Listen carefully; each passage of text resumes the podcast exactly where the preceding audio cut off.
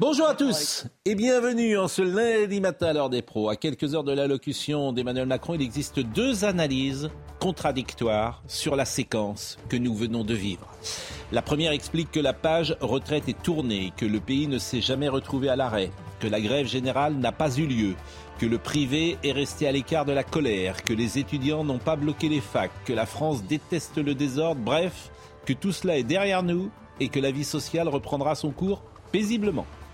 La seconde analyse décrit une période pré-révolutionnaire, une colère française à tous les échelons, une cinquième république à bout de souffle, un président de la République mal élu, mal compris, mal aimé, que dis-je mal aimé, détesté, haï, honni, méprisant, arrogant, condescendant, Lucifer, sous le masque d'un jeune homme de bonne famille. Ça va exploser et le slogan de ceux qui voient rouge et imaginent le grand soir pour demain. Le 14 juillet 1789, dans son journal intime, Louis XVI écrivait Rien pour rapporter les faits du jour. Restons donc prudents sur nos analyses. C'est à la fin du bal qu'on paye les musiciens. J'ai pensé à vous en écrivant cela, tant ce sens de la mesure était tout à fait leclérien. C'est une nouvelle époque. C'est incroyable, j'allais vous dire. C'est une nouvelle époque Il est remarquable. J'allais vous dire, il est remarquable. C'est une nouvelle époque. Voilà, la, la foudre est tombée sur moi ce week-end. Mais embrassez-vous donc Folville Donc en fait, ça, On a changé l'émission. donc ça, ça, voilà, je suis content de tout le monde. Je suis content de tout le monde. Tout le monde est content. Comme Claudel derrière le pilier de, de Notre-Dame. Voilà. quoi. Paul, Paul Claudel. Mais non, mais c'est deux analyses qui existent. Je vous, je vous dirai Vous pas la pas mienne. nous dire la vôtre faudra que vous Je, disiez. je euh, ne vous dirai pas la mienne. Euh, Aud- Audrey Berthaud nous rapporte euh, les titres du jeu. Et on débute avec euh, cet incendie dans les Pyrénées-Orientales. Plus de 930 hectares sont partis en fumée cette nuit entre les deux communes de euh, Cerbère et de euh, Bénoul-sur-Mer.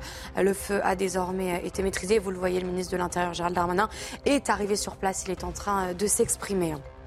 L'étudiant tchadien qui accusait des policiers de la Bravem de euh, violence a finalement été remis en liberté. Il était euh, soupçonné d'avoir fait euh, le guet pendant que deux autres manifestants incendiaient une poubelle. C'était pendant une manifestation vendredi dernier. La procédure a été classée sans suite. Faute de preuves, il ne fera donc pas l'objet de poursuites. Et du football avec l'OM qui récupère la deuxième place du classement de Ligue 1, juste derrière le Paris Saint-Germain.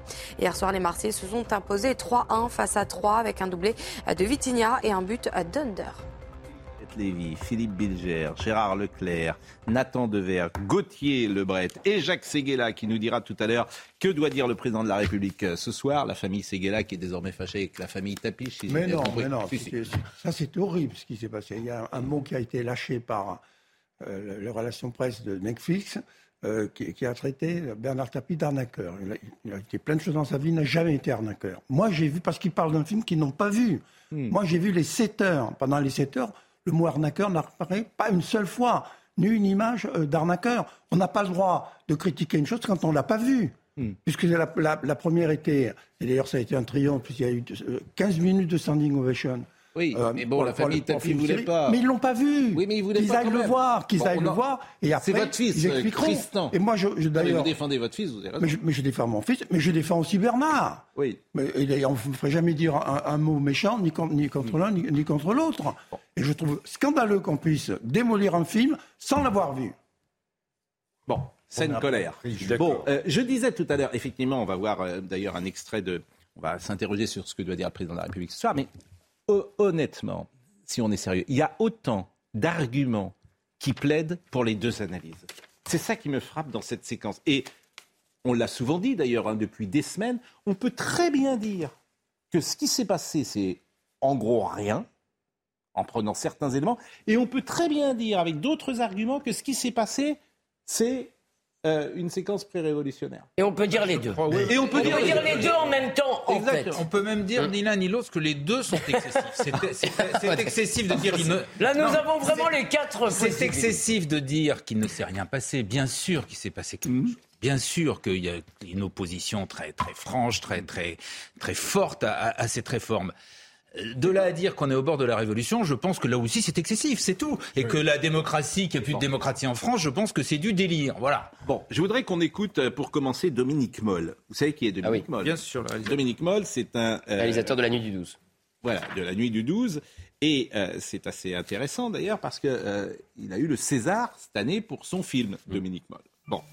Et euh, je suis en train. euh, il était le 7 avril dernier à la Sorbonne. Était devant euh, des lycéens, puisque, euh, euh, comment dire, les lycéens lui ont donné également le César du meilleur film lycéen de l'année. Bon. Et il reçoit donc son César, c'est le grand amphithéâtre de la Sorbonne, ça s'appelle la Nuit du 12, et il y a le ministre de l'Éducation nationale qui est là, Pab Ndiaye qui est là. Et il reçoit son, son prix et il va faire une charge contre Emmanuel Macron étonnante. Bon. Et le ministre de l'Éducation nationale, non seulement ne dit rien, prend pas la parole, etc. Bon, enfin, Le grand politiste Le- Dominique Moll, c'est ça Oui. Qui ne dit mot consent, comme disait Marine Lançon ce matin. Bon, écoutez cette séquence, parce qu'elle montre quand même la, la couleur d'une partie de l'opinion, et notamment du monde artistique en l'occurrence. Je pense que ça ne doit pas être facile tous les jours d'exercer cette fonction au sein d'un gouvernement et avec un président dont les paroles et les actes euh, sont un peu le contraire des valeurs que devrait transmettre l'école.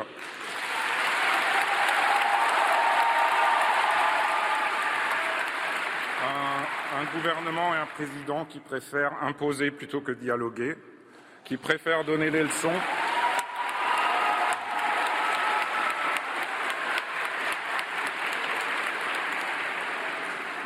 qui préfèrent donner des leçons plutôt que de faire de la pédagogie,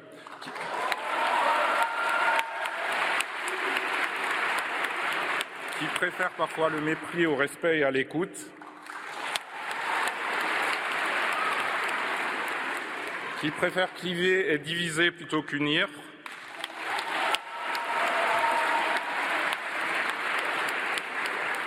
qui préfèrent les intérêts particuliers au bien commun. et dont le seul critère de réussite semble être de faire partie des premiers de cordée. Euh, il est courageux, monsieur Ndiaye, c'est ça que j'aime bien. Monsieur Ndiaye est vraiment courageux, il défend son patron. Oui, oui. et puis, euh, vous trouvez, vous trouvez franchement, enfin d'abord, vous attendez le point de vue politique de Dominique Moll pour savoir euh, ce qu'on pense. euh, Vous avez envie d'un Non, je trouve que c'est révélateur. Oui, mais Non, mais c'est révélateur, Il mais c'est surtout révélateur, si vous voulez, d'un d'un thème assez facile. Et je dois l'avouer, je suis très minoritaire, y compris ici, sur le mépris. Moi, je n'attends pas du président de la République qui m'aime, je n'attends pas qu'il me considère, j'attends qu'il fasse une politique qui ferait du bien à la France. Mais oui, j'en ai assez, on n'est pas des enfants qui veulent être aimés et câlinés par leur mère l'État. Non, mais moi, ce que je trouve extraordinaire, c'est même pas ce que dit monsieur Moll. C'est Baba Ndiaye. Je vous assure, je suis pas Ndiaye, je me lève. hein. Mais est-ce qu'on a vu les... Bah, Je me lève. C'est- tu- c'est ton patron, tu te lèves quand même. Bien sûr. Mais il a- te lèves, tu dis, écoutez, j'entends ce que vous dites, mais je voudrais quand même réagir. Il n'est Mais- pas là, etc. Ou alors, t'es- voilà, c'est, il est ce qu'il fait. Les gens sont ce qu'ils font. c'est Mais Pascal, il n'y a aucune raison que face à cette diatribe, Oui. il quitte l'immobilisme qu'il a durant euh, son action. Euh, Je suis d'accord. Il est mais il est bon, il est assez frileux.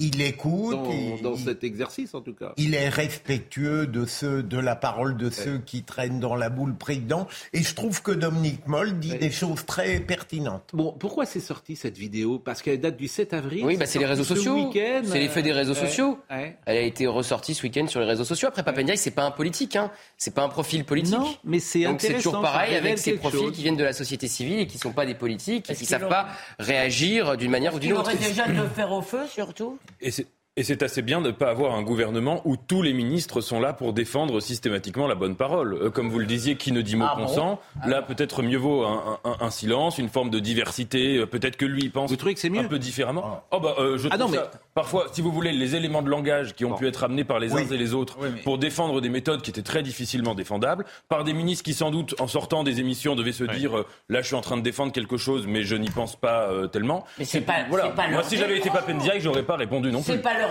pros, le gouvernement. Ah non, Vous faites mais partie vous- d'un collectif. vous avez- vous partie d'un collectif. je n'aurais pas été au gouvernement actuel. Mais, mais Ah bah, euh, si vous enfin, voulez. vous pouvez, mais enfin, je- vous êtes, je- je- alors ça, vous me sidérez ou C'est-à-dire que si vous n'êtes pas ministre, vous défendez pas celui qui vous Non, a nommé. J'aurais pas aimé ni être ministre et encore moins de ce gouvernement. Oui, si mais, vous sans- voulez, mais que si vous êtes nommé, enfin, vous défendez quand même les gens qui vous ont nommé. Ah oui. ça me il y a paraît. des arguments parce que ça devient difficile de défendre euh, quel- des méthodes qui sont Mais quand vous faites partie d'un collectif, difficilement Ah défendables. non, on aurait pu défendre Avec- Nathan. bon, bref. Avec beaucoup d'imagination alors. hein. Ah non, Rhétorique. non, non, je crois Jacques Seguela. La fidélité est la mère de la politique. Euh, et on a- L'infidélité Oui. aussi. voilà. Comme le, comme le disait Jacques Chirac à Jacques Chaban-Delmas. Oui, oui, mais euh, Emmanuel Macron à François Hollande. c'est c'est la classe, la classe politique. Comme Édouard Balladur l'a souligné également à Jacques C'est la Chirac. classe politique dans son ensemble Bien sûr. quand même Bon. euh, dans, dans cette affaire. Alors, Laurent Berger a C'est pris la parole. Français qui. Qui, qui- pardonnez-moi? Ce sont les Français qui payent à la fin. Non, mais j'ai pas entendu. Qui c'est Les Français. Le- Oui, mais qui la, c'est la euh, classe politique. Mais pourquoi la classe Dans son politique ensemble. Mais, mais parce que le- Et pourquoi toute la classe mais, euh, mais- mais parce que la majorité de la classe que- politique, de droite, de gauche, etc., a dépassé trop souvent les bornes. Et je- Mais globalement, depuis, depuis, Globalement, oui, depuis trois siècles. D'année en année. ça se passait pas comme ça quand il y avait De Gaulle, et, et ça ne se passait pas comme ça quand il y avait Mitterrand. Donc c'est une sorte de, de lente dégradation Quand vous avez dit du, respect, Non, du c'est pouvoir depuis le dernier des Valois. et, et- et du respect Bon. de la- de la fonction. Je suis d'accord. Laurent Berger, euh, dans le Parisien, réforme des retraites, Emmanuel Macron n'a pas fait le choix de l'apaisement. Face au redoublement de la colère, Berger condamne la violence qui ne servira à personne et appelle le 1er mai à casser la baraque en nombre dans la dignité. Dans son esprit, il y a une séquence politique qui euh, s'appelait les retraites, puis on passe à la séquence politique suivante. Mais la vie des gens, ce n'est pas une séquence politique. Là, il parle d'Emmanuel Macron et on va imaginer ce qu'il va dire euh, ce soir. Ni vainqueur, ni vaincu. Alors, justement, avant des... Ni vainqueur, ni vaincu, je vous jure, ça fait ma joie. Donc là, Madame Borne, pour vous dire euh, que ces gens, il faudrait qu'ils s'écoutent les uns les autres. Ah, ça serait bien. Madame Borne, euh, ni vainqueur ni vaincu, c'est son communiqué. Et c'est la vendredi soir. qu'elle tient aussi Bon. euh, lors du Bon. congrès de, de Renaissance Oui. ce week-end. Et de- au même moment, quelques Oui, mais minutes plus tard, vous allez Olivier pas- Dussopt. Ah pardon. Vous n'avez pas spoilé euh, Je notre. ne je connais pas votre conducteur. Bah, si vous euh, ne savez pas, euh, petit scarabée, vous ne mais- pas. elle, est- elle est contredite par Olivier Dussopt. Mais justement, c'est ce que. une victoire collective. Mais oui Mais là, vous avez spoilé notre Bah, effet. pardon, pardon, pardon, pardon. Sortez, Mais à coup pas. Bon, et c'est vrai, ce que vous dites, c'est absolument incroyable. C'est-à-dire qu'ils ne se parlent pas entre eux. Donc, en fait, quand elle dit ni vainqueur ni vaincu, Madame Borne, euh, elle veut être gentille, mais c'est très bien que euh, elle a gagné, elle est très contente. Et les autres, il y a une forme d'arrogance, de mépris, pardonnez-moi, je veux bien qu'on ne soit pas aimé, mais écoutez ce que me dit Monsieur Dussopt, il parle de victoire collective. Mais enfin, il est, j'allais dire, il est tombé sur la tête. Mais, mais ils, sont, ils, ils vivent où? Il n'y avait pas de mépris. J'ai dit que l'affect me paraissait pas la bonne, le bon critère pour juger de l'action. Écoutez. Monsieur Dussopt euh, qui parle de victoire collective. C'est une bataille qui a été rude, mais en réalité, euh, c'est une bataille qui ne pouvait pas être gagnée seule. Et, c'est aussi l'occasion pour moi de vous remercier pour votre mobilisation, pour ce que vous avez fait, département par département, comité par comité. Pour remercier euh, tous les parlementaires de la majorité, et au tout premier chef, euh, les parlementaires, les députés, les sénateurs euh, de Renaissance, parce que je peux vous assurer que contrairement à ce qu'on peut lire ou entendre parfois, lorsque vous vous retournez et que toute la majorité est présente, toute, intégralement, et présente physiquement, pour voter, pour faire corps et pour tenir pendant des jours et des jours, c'est ce qui nous a permis, avec Gabriel, avec Franck, avec Stanislas, qui euh, ont été mes compagnons d'aventure au banc, c'est ce qui nous a permis de tenir. De tenir et de faire en sorte que, comme l'a rappelé Aurore, cette réforme puisse aller au bout de son cheminement, puisse être adoptée, à la fois adoptée au Sénat, adoptée en commission mixte paritaire et puis adoptée par euh, le rejet des deux motions de censure le lundi. Et donc c'est vraiment euh, une victoire collective, c'est un travail collectif et c'est aussi notre capacité à montrer que même dans la difficulté, nous savons réformer. Et je crois qu'il faut garder euh, cet épisode comme un encouragement et un encouragement à, à continuer. Non, mais vous vous rendez compte Merci, je, vous assure, moi, je- je- là, tu te pinces. Hein. T'écoutes ça, tu te pinces. Et quand on parle de, déconnexion, là, on est au cœur de ça. Oui, mais, On est au cœur de gens, mais complètement dé- Même- Ils ne parlent pas de la même, de- du même endroit. Euh, quand, à mon avis, la phrase est absurde, mais quand Elisabeth Borne dit ni vainqueur ni vainqueur, elle s'adresse à l'ensemble du pays. Lui parle aux députés Renaissance qui ont soutenu le projet jusqu'au bout. Elle l'a dit devant pas la- la même elle chose. elle l'a dit devant la même Ah, salle, Gérard. Elle Oui, l'a dit devant la même salle. Dans un cas, dit- dans un cas, c'est une première ministre qui parle en tant que Non, mais première alors là, ministre. non. Dans l'autre- bah si. Ouais, non, Euh, Gérard. Non, mais c'est exactement la même situation. papier, ça, Quand vous parlez, Il quand vous il y en a parlez une qui dit il y a pas de victoire et l'autre qui parlez dit les parlementaires, euh, là, il remercie les parlementaires. C'est vrai que les parlementaires ont tenu, objectivement. La position n'est pas la même. N'est pas la mais- même, c'est ce que je mais dis, on il faut bien comprendre qu'Olivier Dussopt, c'est très simple à comprendre. Il a le réel et il dit systématiquement le contraire depuis le début. Et donc, il y a un problème dans son rapport à la vérité, Et Olivier Dussopt. Bon. Et par-delà l'opposition entre Olivier Dussopt et Elisabeth Borne, il y a un vrai problème politique, c'est-à-dire que Elisabeth Borne dit il faut apaiser, il faut voir si on va pas changer de direction, si on va pas changer de méthode, si on va pas se remettre en question. Et Olivier Dussopt te dit on va faire exactement, on va continuer dans la même direction. Donc c'est ça le vrai problème, me semble-t-il, par, par Il faut- les, les petites divergences Et rhétoriques. puis il paraît, Pascal, que lorsqu'elle a rencontré euh, Marine Le Pen, elle lui a dit qu'elle allait ralentir, qu'il y aurait moins de réformes. Et il y a deux ou trois jours, ou avant-hier, elle dit qu'elle va accélérer Absolument. les réformes. Alors il faut savoir Bah, d'où elle parle. Comme Elle le avait dit qu'il fallait observer une période de. Comme il peut y en avoir Exactement. moins, mais mieux de réformes. C'est ça le problème. Elle avait dit qu'il fallait. avez un art de la synthèse. ça. Jacques, justement, l'homme de communication. Oui. Bon, euh, vous, vous êtes toujours ah, camarade avec le président de la République? Bon, Oui, s'il enfin, pouvait. Moi, j'ai pas de conseil On à lui donner. On est vous plus le très savez. nombreux, hein, mais Bon. il n'en restera qu'un. S'il pouvait parler court et ne pas nous assommer de, de son, de- de- pendant 30 minutes pour rien nous dire, comme ça, ça serait première chose. S'il pouvait parler court. Bon. S'il pouvait ne pas nous faire un truc fourre-tout comme le 31 décembre où à l'arrivée il y en a tellement qu'on ne sait pas ce qu'il. S'il pouvait nous dire précisément ce qu'il veut faire, etc. S'il pouvait euh, Non, eh ben, il parler aux, aux uns et aux autres, Il qu'est-ce qu'il va s'appellerait- dire Il s'appellerait Nicolas Sarkozy. Oui. Mais- Bon. Mais Euh, qu'est-ce qu'il va dire Qu'est-ce qu'il doit dire le- Parce qu'il important- il parle pour ce soir, il n'y a, pas d'annonce, paraît-il. McLuhan disait le média, c'est le message. Oui. Qu'est-ce qu'il a choisi Euh, Il a choisi l'allocution. Ah oui. L'allocution donne de la hauteur, donc il restera droit dans ses bottes. L'allocution euh, engage, le- euh, engage l'État. Et surtout qu'il veut pas de contradiction, ça lui permet de parler tout seul, ce qu'il fait très bien depuis l'allocution, six ans. c'est que Il n'en avait l'allocution- pas beaucoup avant. Oui. la- L'allocution ne reste forte que s'il y a une, une vraie surprise. Si- S'il y a une pas. annonce forte. Il y en a pas. Sinon, mais s'il n'y en a pas, ça va, ça va On est d'accord qu'elle ne va pas on annoncer peut- ce soir. Non, mais euh, On peut espérer jusqu'à la dernière seconde, je ne sais pas. Oui, ne serait-ce que la simplicité d'un grand Grenelle du travail, une chose aussi simple que ça. Et puis surtout, euh, moi je pense que il on- il n'a pas choisi les bonnes réformes. Il y a les réformes qui vous coûtent. euh, Quand une réforme vous coûte deux ans de votre vie, évidemment, vous pouvez être contre. Il y a les réformes qui coûtent, qui coûtent à l'État. Et l'État doit s'occuper des trois maisons. Elle doit s'occuper de l'école, elle doit s'occuper euh, de, de, de l'hôpital et elle va s'occuper de la prison. Et tout le monde sera d'accord pour réformer ça. C'est les réformes quotidiennes qui n'ont Bon, il dit rien Il dit pas rien des, des réformes On va voir. à, n'en plus, à n'en plus mais c'est- savoir qu'en Bon, faire. on voit le sujet et vous me dites ce qu'il va dire ce soir, c'est-à-dire, paraît-il, rien.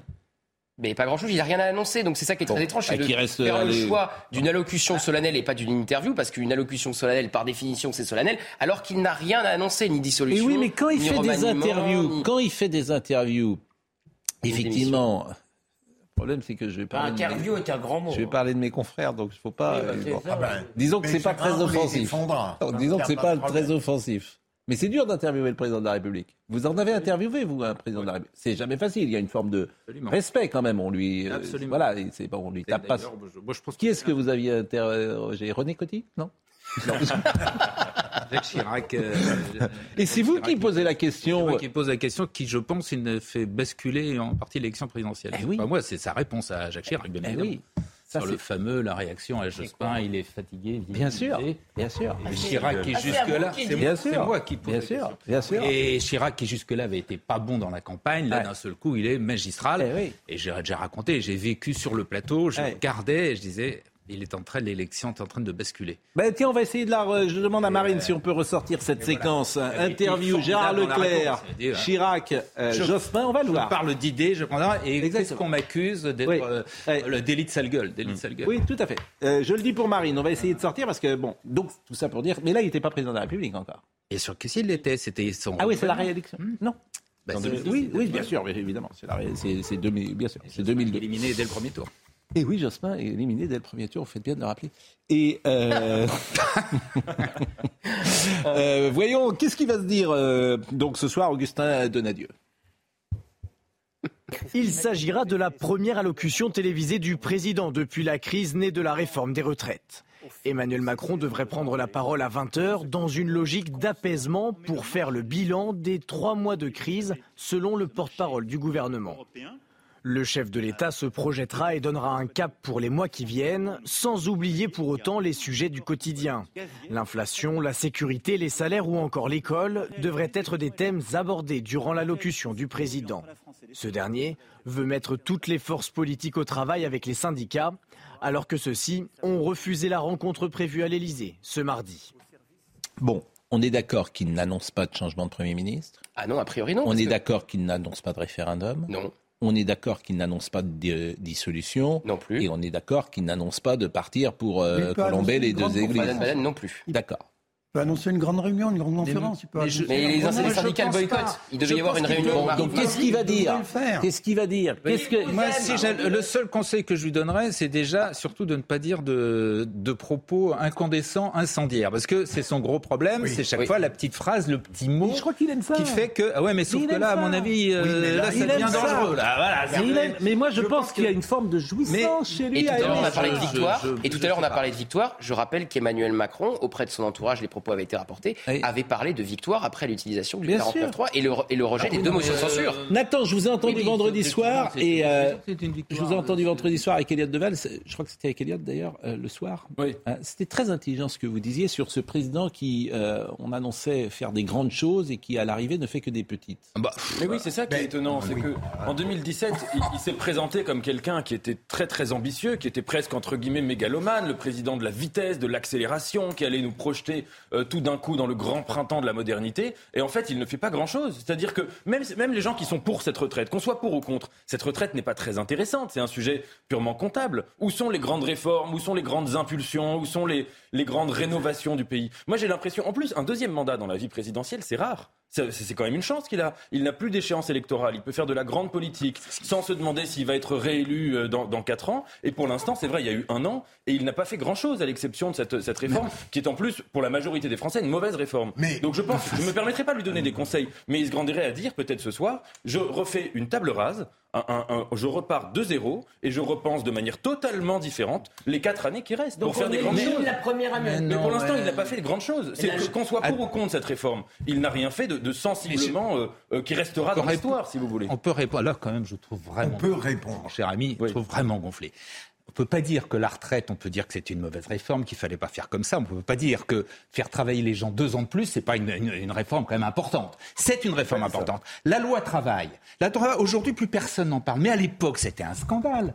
La fin des régimes spéciaux qui intervient là maintenant, ça fait dans 50 ans, qu'on en parlait. Ça fait 40 ans qu'on en parle. C'est dans 50 ans la fin des régimes. Non, non, non, ça commence maintenant, ça y est, c'est engagé. la, réforme, la réforme de la SNCF, là aussi personne.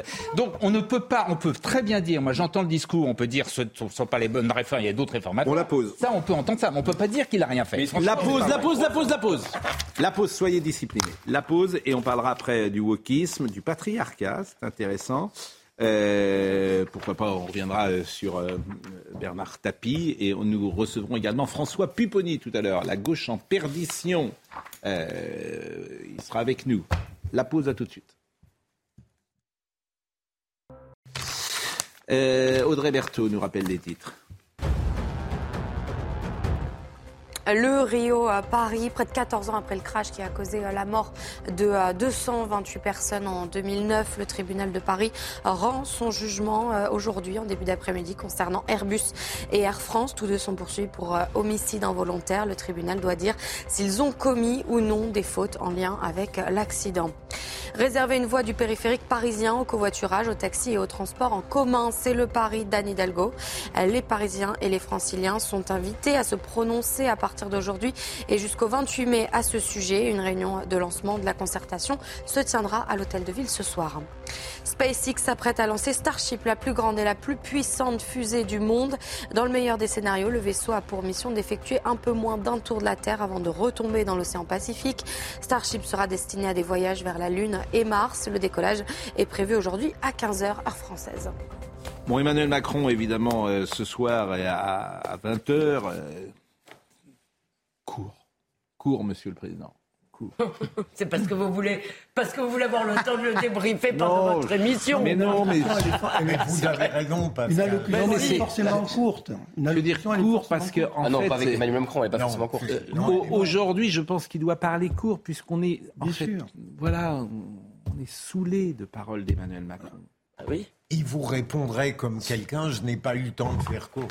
Oui, mais, mais c'est, on l'a vu dans sa dernière interview, ça n'en finit pas. Et il y a, Je veux dire, voilà, et à l'arrivée, il n'en sort rien. Voilà, rien, priori, rien. pareil, parce le, le 30 le- je défie le 31 décembre quiconque de sortir une phrase euh, qui a été dite. C'est pour ça que le choix de l'allocution est, est très important et très intéressant. Il ne s'est pas trompé sur le média.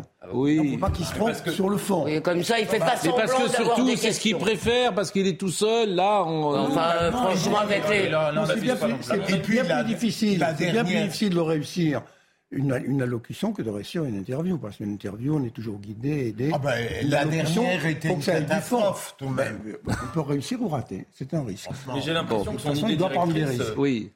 et beaucoup au gouvernement aussi, c'est de se dire que quand il y a un problème, c'est un problème de communication. Oui. Alors qu'en fait, pas du tout. Si vous voulez, on peut, pour être en osmose avec les, les Français, il ne s'agit pas de, de trouver les bons mots, les bonnes explications, etc. Il s'agit de trouver la bonne politique. bien sûr. Et il, peut faut mettre tous les mots qu'il veut, faire toute Oui. la littérature. C'est une question Bon. politique et Mais pas pour langagière. juste un Mais- mot sur euh, ce que vous avez dit tout à l'heure, à mon avis, il peut y avoir à la fois une sorte de résignation qui fait que la séquence est en quelque sorte finie concrètement, c'est-à-dire que les gens vont pas continuer. Non, mais là, à vous parlez de- au début de l'émission, là. Comment Vous parlez au début de l'émission, là. On a avancé, là. Ben oui, mais je Oui, trouve que ce suis que d'accord, on est en train bon. de revenir sur la D'accord. sur le- la, la location d'Emmanuel Macron et je pense que ce que vous avez dit tout à l'heure, qui est la question, tout le monde pense qu'il y aura les deux. Alors, écoutons, euh, on a interrogé, alors faut se méfier bien sûr, parce que ce ne sont que quelques témoignages. Est-ce qu'il est méprisant, le président de la République? Et Écoutez les Français. Je pense qu'il ne prend pas en compte euh, la plupart des Français, qu'on a toujours l'impression que c'est rapporté par euh, la classe sociale la plus riche. Oui, c'est une évidence que euh, Emmanuel Macron euh, méprise des Français, non? Bah, il méprise les Français et surtout, euh, il nous entend pas. Et il veut pas nous entendre. Enfin, on dirait qu'il fait le sourd depuis euh, qu'on fait les manifestations. Non, mais tout ça, ce sont les éléments, ce sont les éléments Oui. de langage Oui. euh, des politiques et des médias que les Français reprennent à leur Non, compte. a- Ah non, À mon non, avis- non, non. C'est une erreur. À mon non, avis, il y a deux choses. Il faut les laisser s'exprimer. Il y a, il y a au deux choses. Il y a d'eux-mêmes. quand même, Pascal. il y a un ton quand même. C'est vrai qu'il y a un ton chez, Bien chez enfin, à force de côté, euh, premier de la classe qui peut énerver les Français. Mais, les deuxièmement et surtout, le, le fond de l'affaire, c'est que les Français ne voulaient pas travailler deux ans de plus. Or, on peut prendre le problème par tous les bouts. D'accord. Oui, mais, Oui, mais c'est pas Il ça. faut le faire Oui, voilà, d'accord, les d'accord. Bon. fait. Bah oui, bah ça Oui, oui, mais oui, il mais, dire, il mais non, mais non, Mais non. Alors on peut imaginer une autre la réponse est non. Mais Allez. c'est- fallait mais faire une c'est réforme. pas ça qui est Attends, le problème. C'est pas pour ça qu'on juge arrogant et méprisant. Et voilà. Écoutez. Le paradoxe, c'est que, en réalité, plus il tente d'être familier Hmm. euh, dans le cadre d'une démocratie qui serait plus conviviale, moins il y parvient, parce qu'il ne peut pas se débarrasser de sa nature. l'art de gouverner, c'est gouverner sans remous. L'art de gouverner, Ouais, c'est pour, ne gouverner. rien, pour durer, Attends. il ne faut rien faire, disait le président. Non, mais alors là, vous avez rien compris à ma Ah, phrase. si, si. Ça m'étonne de vous. Hein L'art de gouverner, c'est gouverner. pensée est tellement subtil. Pardon. L'art de gouverner, c'est gouverner ça, sans remous. C'est pas l'art de gouverner, c'est de ne rien faire. C'est gouverner sans remous. C'est-à-dire d'emmener les gens là où tu veux les emmener. Quand euh, M. Macron va vendredi à Notre-Dame et qui dit euh, Moi, je ne lâche rien, c'est ma devise, Ça, je trouve que c'est pas malin. Je suis d'accord. Voilà. Pourquoi c'est pas malin? Parce qu'on a l'impression d'une jouissance personnelle qu'on retrouve quand il dit les hommes vaccinés, je vais vous emmerder, etc. Je trouve que c'est un peu enfantin, sûr. pour tout vous dire. Quand tu es président de la République, il me semble que cette psychologie-là n'est pas adaptée. Peut-être me trompe. L'histoire de la promulgation, Peut-être c'est pareil. me trompe. L'histoire de la promulgation, c'est pareil. Voilà, de, de promulguer à 3h30. Non, il n'y a pas promulgué à 3h30. Il Oui. promulgue vers 19h Oui. et il le révèle à travers le journal officiel qui paraît toujours à la Oui. même heure. À 3h du matin. Mais il pouvait faire une dépêche à l'agence France Presse Bon. au moment de la promulguer à Mais, 19h. mais comme toutes ces questions-là, en fait, ce qui n'est pas abordé avec Emmanuel Macron dans aucune de ses interviews, c'est sa personnalité. Parce que les journalistes rechignent à y aller. Sa personnalité. Monsieur le Président, vous faites ça. Est-ce que vous vous rendez compte de ce que vous faites? Voilà. Et là, il rechigne à aller là-dessus. Et le problème de Macron, c'est pas tant ce qu'il fait, c'est lui. Mais bien sûr. Non, C'est sa personnalité. Sans remous, ça veut dire C'est quoi, tout. Pascal? Je très comprends pas. Pascal. Non, mais je comprends pas votre gouverner sans remous. Écoutez, Philippe. Non, non, mais Pascal a totalement raison. Et, Non, non. et on considère qu'en général, s'attacher à la psychologie d'un président, c'est aller vers le bas. Mais c'est la seule explication cohérente de l'attitude d'Emmanuel Macron. Non, mais moi, je comprends pas votre gouverner sans remous.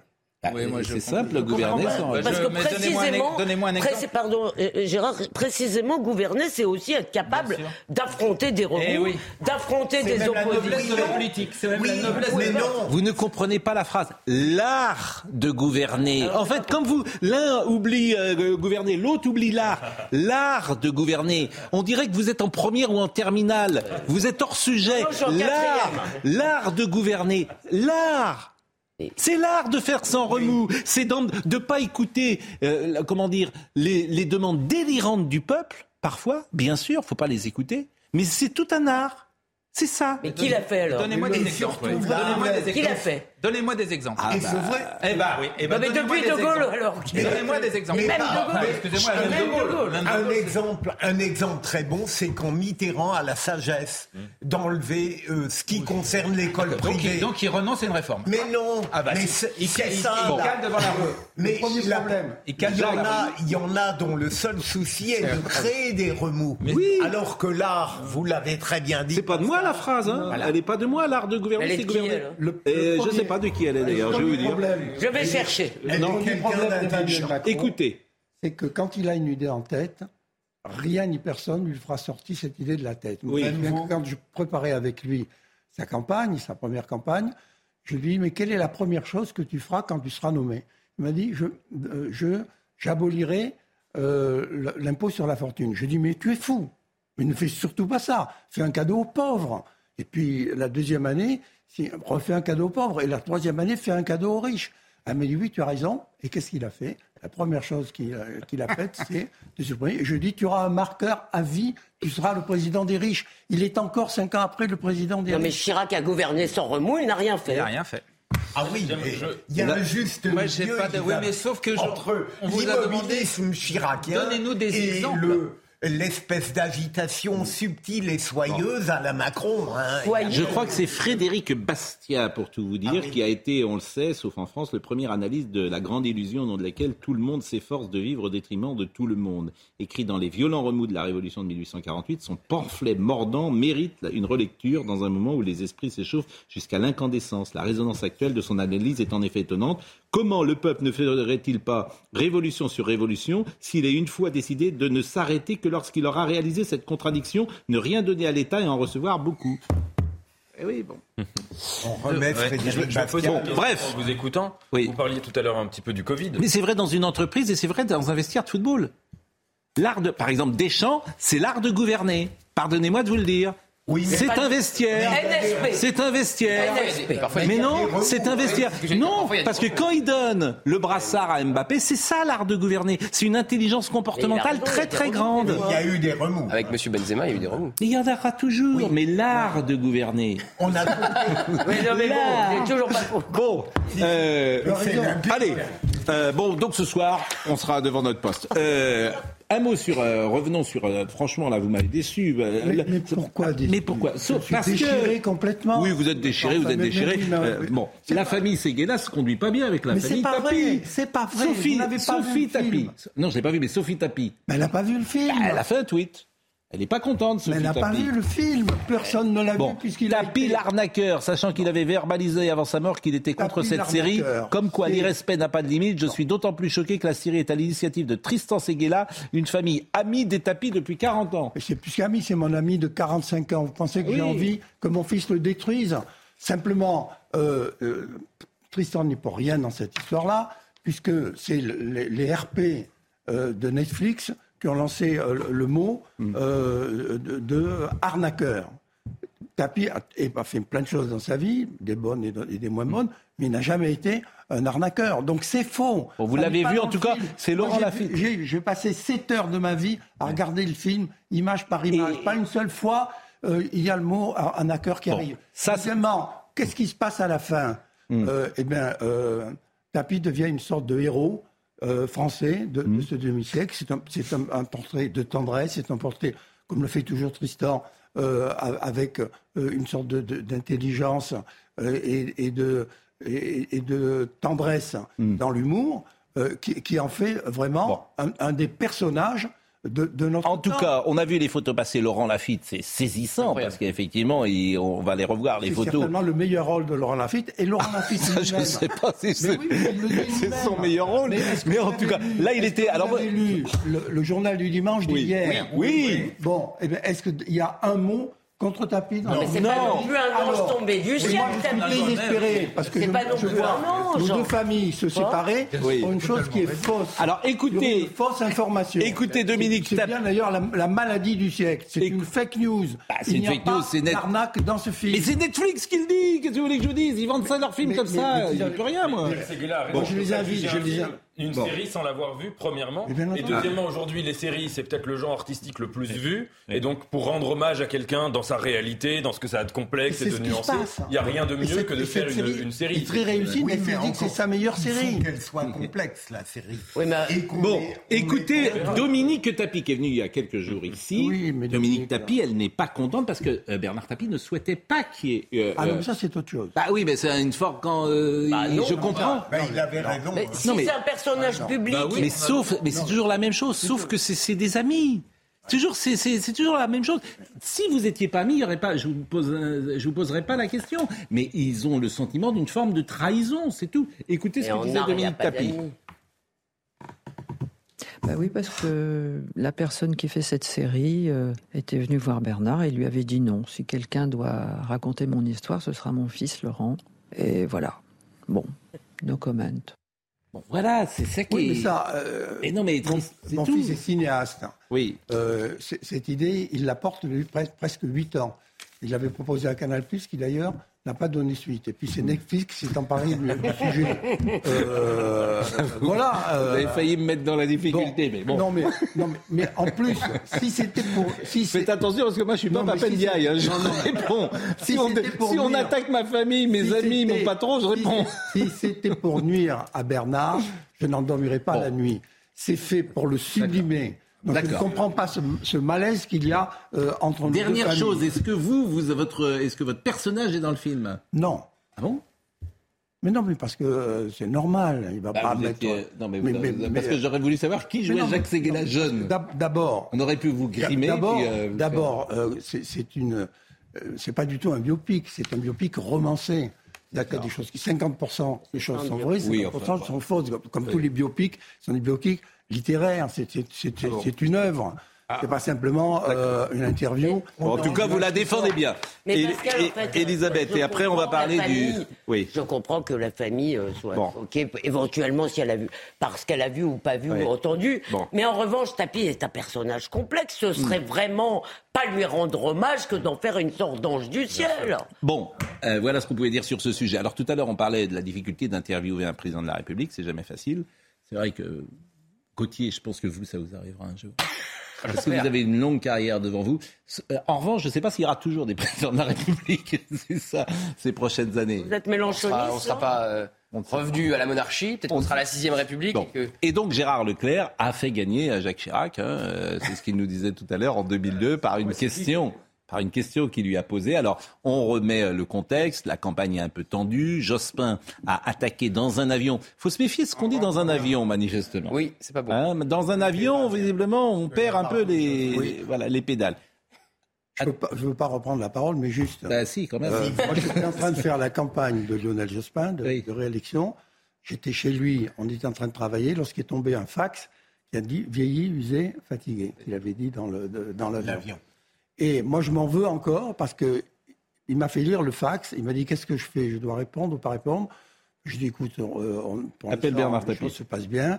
Je pense qu'il vaut mieux ne pas agiter les choses. J'ai eu tort. J'aurais dû lui dire tu dois aller t'excuser dès ce soir.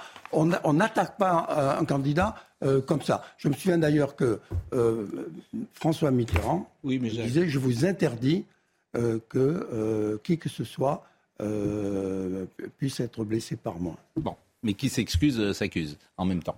Euh, donc, euh, donc on remet ce contexte. Il a dit cette phrase. On est en pleine campagne. On est en quel, quel mois? Janvier, février peut-être? Non, non, c'est plus, c'est plus tard. C'est plus tard? On n'est pas très loin. Février, mars? Bon, moi j'ai l'impression que c'était plus ce février, mais on est en mars, 11 mars. 11 mars 2002, me dit Marine Lançon. Et donc, vous, évidemment, sabre clair, tel D'Artagnan, vous posez la question qu'il faut et qui va faire donc gagner Jacques Chirac. Alors on observe une brutale tension dans cette campagne après les propos euh, de Lionel Jospin, vous trouvant euh, manquant euh, d'énergie, fatigué, vieilli, usé par l'exercice du pouvoir, ça vous choque?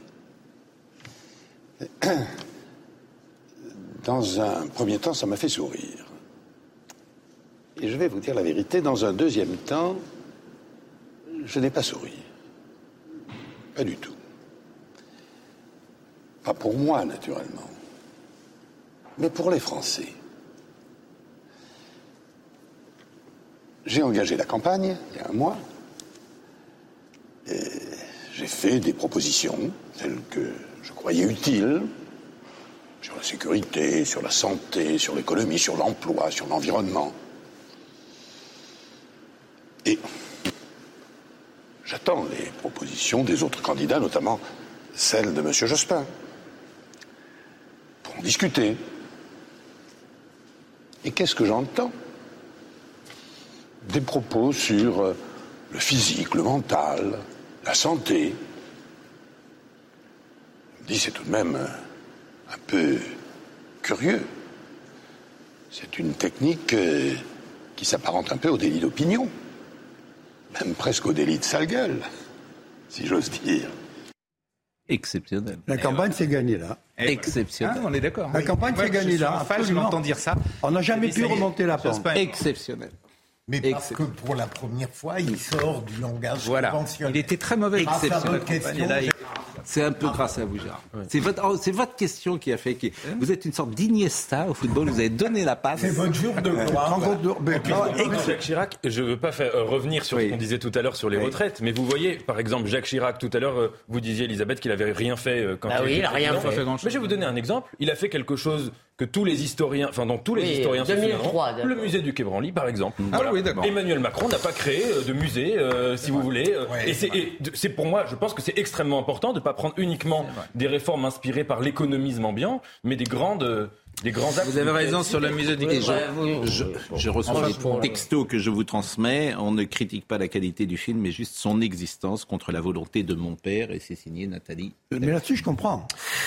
Euh, en tout cas, c'est une belle séquence, hein, euh, celle-là. Et c'est quelque chose qui se faisait peu en France, mais ça se fait beaucoup aux États-Unis. Tout à fait. immédiatement des, des, des, bon. des docus. une actualité extrêmement présente. Le patriarcat. Je voulais vous faire écouter une séquence parce que ça, ça m'intéresse beaucoup. D'ailleurs, vous avez apporté le livre de Patrick que Buisson. Je suis en train de dire qui est passionnant. Eh ben, écoutez, et qui me fait culminer par moment. Mais figurez-vous que Patrick Buisson était l'invité de Mathieu Boccoté. Et il a eu euh, une sortie un peu à rebours de ce qu'on dit aujourd'hui. Il a dit le patriarcat, au contraire, a protégé les femmes. Il a protégé les femmes. C'est ce qu'il va dire à Mathieu Boccoté. Et il va faire le constat. Et ce constat, je vous propose de l'écouter. Le constat est celui d'abord d'une destitution biologique. La pilule, c'est plus l'homme qui décide de la maternité. Hein, voilà. La dégradation juridique, il perd en 72 son statut de père de famille. La dégradation sociale dans le monde ouvrier où effectivement la force physique n'est plus la, valeur, de, production.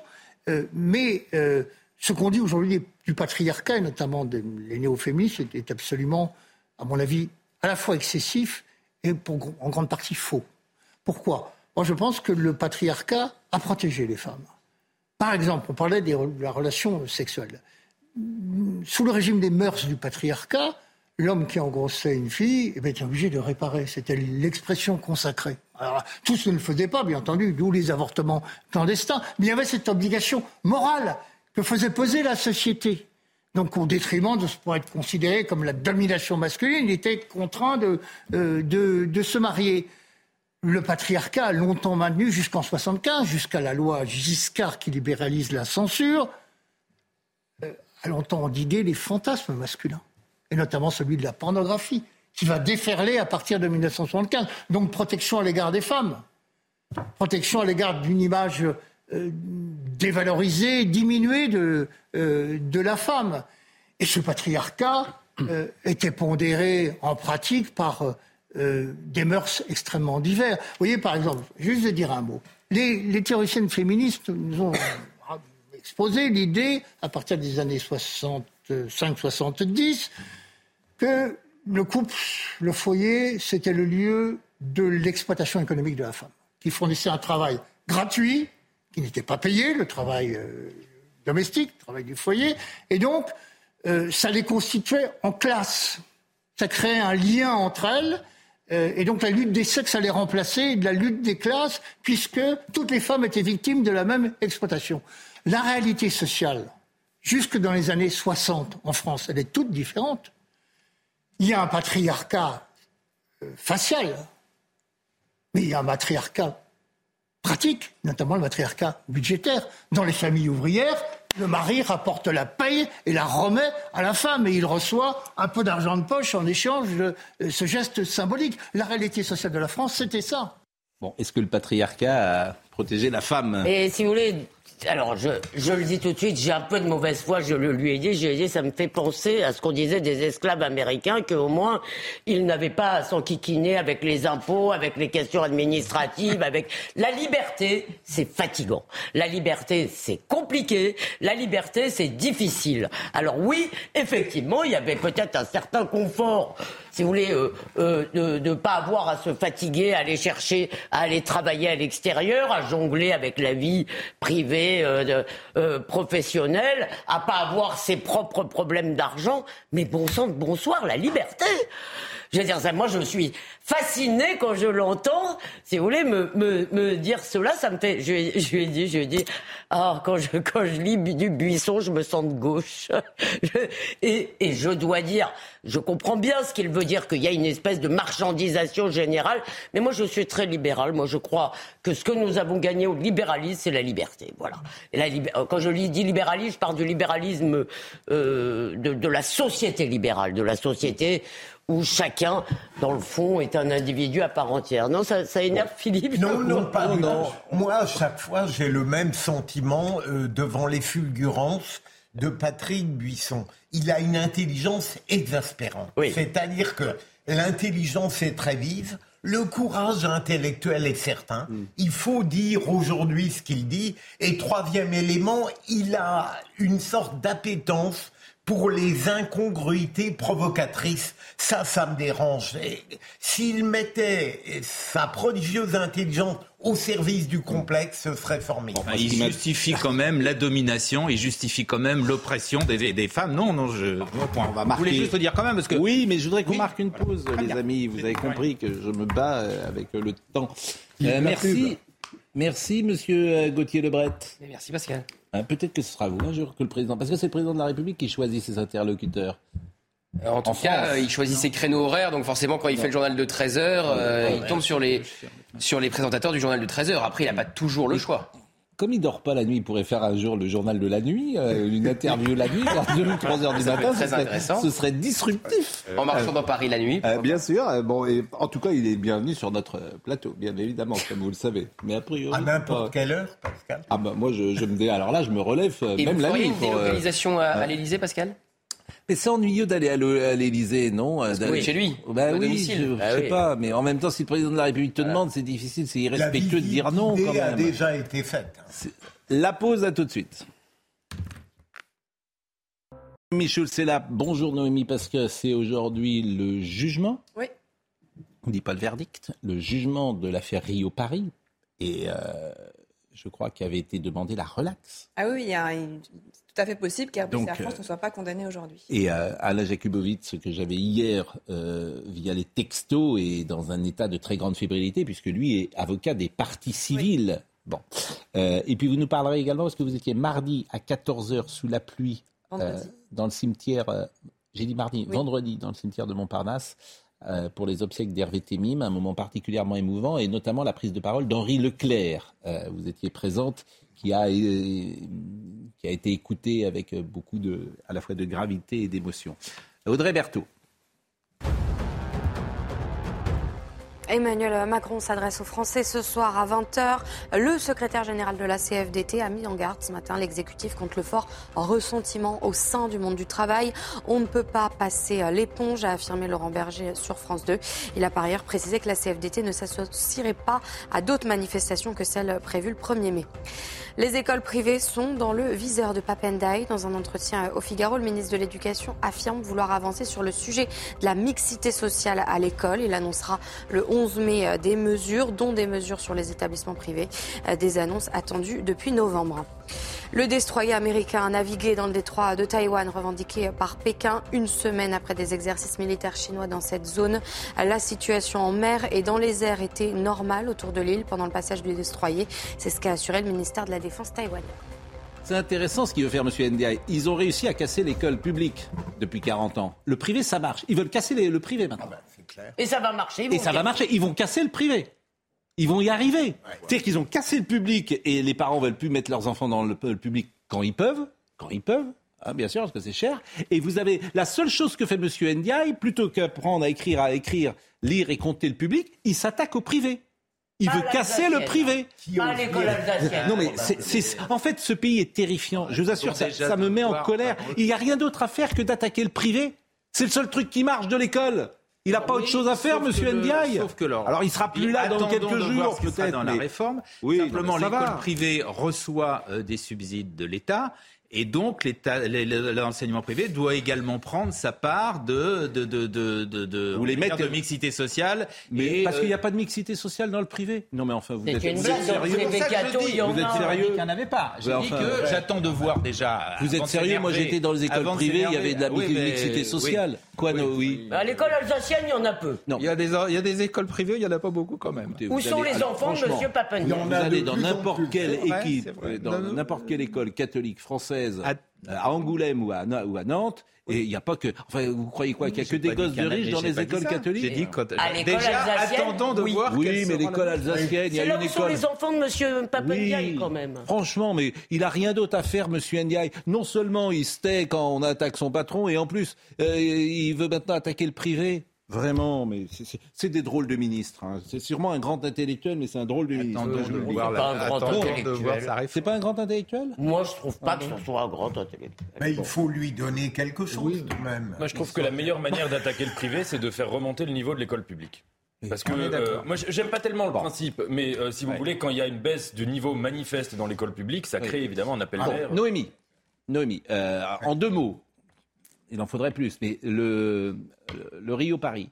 Le Rio-Paris, c'est 14 ans de procédure judiciaire. Euh, ça s'est passé en 2009. Euh, le procès s'est tenu à l'automne. Il a duré deux mois. Et à l'issue des deux mois, le parquet a requis la relaxe pour Airbus et Air France. Ça avait été un choc pour les familles de victimes qui attendent depuis donc des années euh, mm. que la justice passe. Euh, les procureurs avaient dit on a conscience du séisme que ces mots vont entraîner, mais nous n'avons pas, il n'y a pas de preuves d'actes de, faute pénale commises par Airbus ou Air France. En gros, l'accident est lié au comportement des pilotes et ça n'est pas la faute d'Airbus et Air France. Et on se souvient de la réaction très vive hein, d'Alain Jakubowicz le soir, puis qui était venu le lendemain pour la modérer parce qu'on comprend l'émotion d'un avocat et, il était revenu, euh, mais il est très inquiet forcément et très fébrile. Ça, c'est la première chose. C'est à 14h aujourd'hui? 13h30. 13h30.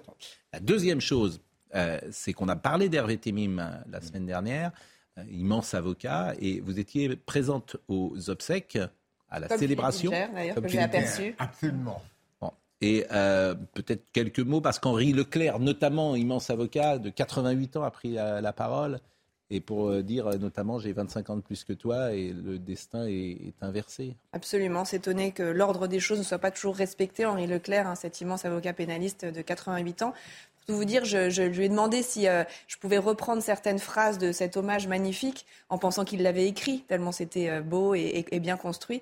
Et il m'a dit, mais je, l'ai improvisé comme mes plaidoiries. Enfin, improvisé, il avait sûrement réfléchi avant, mais ça n'était pas, pas écrit. Mais il a parlé de, cette amitié qui le liait à, Hervé Temim, pourtant euh, beaucoup plus jeune que lui, mais qu'il l'avait connu. très très très jeune. Il a parlé bien sûr de l'immense avocat qui était Hervé Temim, de cet amour inconditionnel que Hervé Temim avait reçu euh, de sa mère, de sa grand-mère, sa mère d'ailleurs qui lui a survécu, qui était présente euh, à l'enterrement. Et c'est sans doute cet amour-là qui lui a permis de cette réussite extraordinaire dans la vie. Hervé Temim, qui était orphelin de père, euh, et son père est mort quand il avait 10 ans. Le fils d'Hervé Temim a pris la parole, Jean Temim aussi, un discours très, très beau. Il a dit que son père avait été immensément heureux. Ça avait été, à partir du moment où il avait eu 36 ans, c'est-à-dire l'âge auquel son père était mort, il avait profité de la vie et donc il a été heureux pendant 30 ans. a été évoqué aussi sa passion pour le poker, son amour des femmes, voilà, plein de, plein de, très belles choses. Et puis un très bel hommage de la, la rabbine aussi Delphine Orvillers qui a chanté le, le, Kaddish et, eu des mots très, très émouvants. Avec un parterre de personnalités tout à fait étonnant, de Nicolas Sarkozy jusqu'à Catherine Deneuve. Et... Oui, des, amis, des, clients, des, amis, euh, énormément d'avocats aussi. Bah, écoutez, merci pour euh, ce, témoignage. François Pupponi euh, est, là et, va pouvoir venir sur ce plateau pour parler de la gauche en, perdition. Je, termine juste sur Patrick Buisson. On avait un deuxième sur le patriarcat.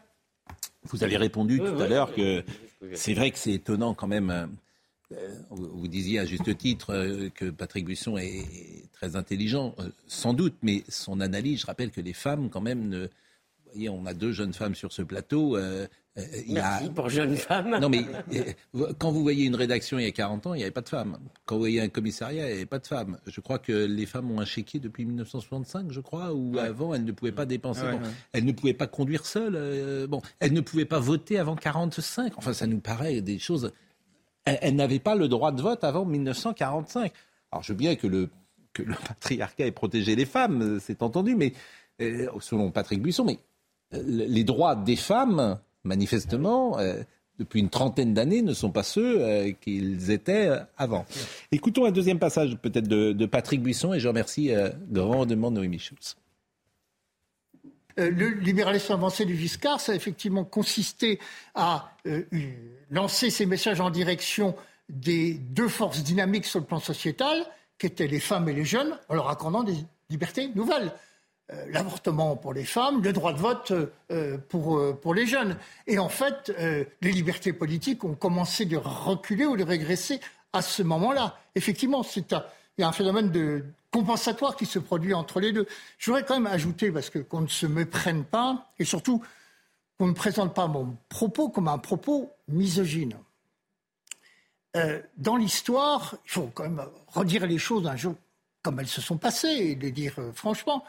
La gauche a des états de service sur la misogynie, pardon, euh, absolument extraordinaires. Il ne faut pas oublier que la Révolution française a été faite, on n'en parle jamais, contre le pouvoir des femmes le pouvoir politique des femmes, dans les salons, les salons philosophiques, à la cour. La Révolution française a été une réaction viriliste pour remettre les femmes à leur place. Un conventionnel qui s'appelait Amar a pu dire les femmes, c'est le chaos et l'erreur. Et que font d'ailleurs les conventionnels pendant la terreur En 93, ils envoient les femmes à la guillotine.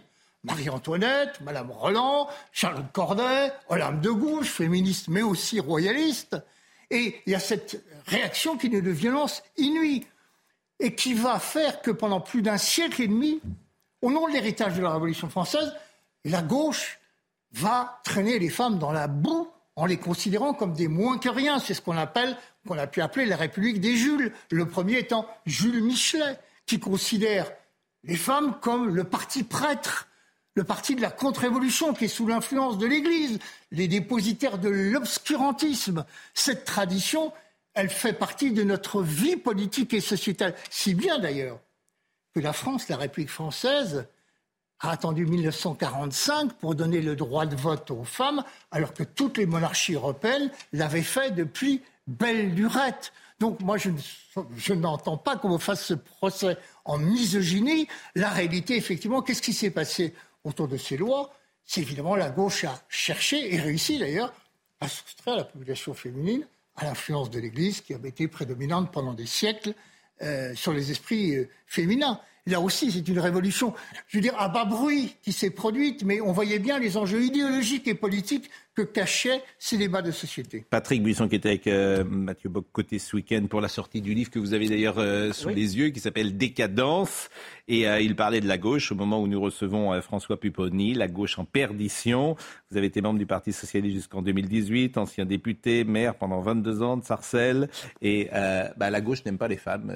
vous n'aimez pas les femmes, dit Patrick Buisson. C'est une analyse. Les a lui, mais il y a quand même, hmm. avec la gauche, celle que j'ai défendue, auquel j'ai appartenu, les mm. promotions faites sur les femmes, et c'est quand même l'émancipation des femmes qui a été faite par la gauche un peu dans, ce pays aussi. Donc, euh, Et une instrumentalisation de la cause des On ne peut pas parler de cette façon aussi générale. Un peu hémiplégique. Bon, des voix, euh, et c'est nouveau là ce printemps, des voix s'élèvent à gauche. Euh, Laurent Geoffrin, et, et vous d'ailleurs, euh, deux manières différentes de communiquer. Laurent qui euh, lance un journal, vous qui écrivez un livre. Et je trouve que vous avez été bien tard à réagir, si vous me permettez, Monsieur Pupponi, mais mieux vaut tard que jamais. Wokiste, indigéniste, séparatisme, communautariste, néo-féministe, décolonialiste, voire pro-islamiste. Où va la néo-gauche? La gauche française a perdu son âme. Ça fait un moment qu'elle l'a perdu. Et pendant la campagne électorale l'année dernière, je vous ai pas entendu. Je vous ai pas entendu euh, quasiment sur le choix euh, de la maire de Paris, qui était sans doute pas euh, la meilleure candidate. Alors vous vous réveillez aujourd'hui. il est peut-être trop tard. Peut-être. Alors pourquoi c'est aujourd'hui? On, on est un certain nombre à avoir quitté cette gauche pour partir avec Emmanuel Macron en, en espérant, en souhaitant, et on espère toujours le faire, essayer de construire l'aile gauche de la Macronie. Euh, avec euh, territoire de progrès en particulier. On, on- on voulait peser, enfin la social-démocratie en fait, peser et on pèse, on essaye de peser au sein de, la, de ce qu'on appelle la Macronie. Et effectivement, on a un peu délaissé euh, nos anciens amis. Et aujourd'hui, on dit, mais on ne peut pas continuer comme ça. Enfin, Cette gauche-là ne peut pas continuer comme ça. Moi, je considère être un homme de gauche et je ne peux pas accepter de voir comment cette gauche, elle est en train de se déliter et être derrière un, et un- un Jean-Luc Mélenchon qui est en train de nous amener à la catastrophe. Voilà. Sûrement qu'on a réagi trop tard. On a juste abandonné cette gauche, pensant et en espérant toujours faire mieux ailleurs. Mais vous en avez abandonné deux gauches, parce que moi je me souviens très bien des conversations dans les années euh, 80, lorsque je vois émerger Dominique Strauss-Kahn, Laurent Fabius et toutes ces euh, personnes-là qu'on va appeler la gauche caviar. Là, vous abandonnez les, les classes populaires. Vous aviez Pierre Mauroy, vous aviez Pierre Bérégovoy, vous aviez des gens qui étaient de gauche vraiment, mais qui étaient proches du peuple. Et le peuple, vous le perdez. Alors, dans les années 80, 90. Et ça, c'est peut-être encore plus fondamental parce que où il va le peuple? Ben, Il va ailleurs. Alors que la gauche, vous, vous aviez le peuple en 74 et Oui, 80. le- enfin, c'est la rue de Solferino qui a abandonné le peuple.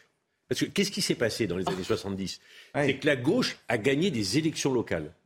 Et qu'on est tous restés dans nos mairies en train de nous occuper du peuple. Parce que quand vous êtes. Enfin, toutes les grandes villes de France étaient tenues par la gauche. Et on a fait des choses.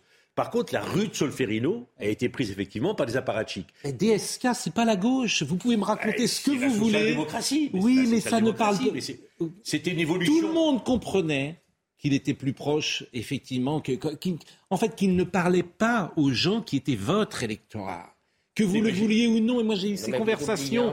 On peut pas être milliardaire et défendre euh, l'ouvrier, c'est très compliqué.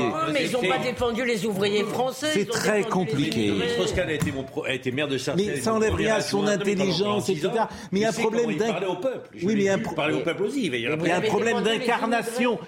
Vous n'avez défendu que les immigrés? Ah bah pas du tout, non. Pourquoi Dominique Strauss-Kahn, euh, on peut discuter de son, de son incarnation personnelle, mais politiquement, euh, vous avez vu ses dernières positions, son- ses dernières analyses là sur la réforme des retraites. Il a quand même une parole qui est de gauche, qui est peut-être pas d'une gauche très très. Oui, mais alors comment vous expliquez que le peuple, mais mais, comment euh, vous expliquez que les ouvriers vous fuient autrement? Parce que c'est quand même c'est terrible Mais quand parce les ouvriers, quand mais le parce PS perd les parce ouvriers. perdu dans l'exercice du pouvoir. C'est-à-dire qu'on était localement capable de gérer au profit des gens, et dès qu'on accédait au pouvoir, on faisait différemment, et les gens nous ont abandonnés. Et le- le- l'exemple pire, c'est François Hollande, qui a été élu et qui, cinq ans après, n'est même plus capable de se présenter. C'est l'exercice du pouvoir, dans certains cas, qui nous a tués, et qui a permis à Jean-Luc Mélenchon d'émerger sur une gauche radicale. Jacques, On vous a- êtes toujours de gauche? Oui, toujours, oui.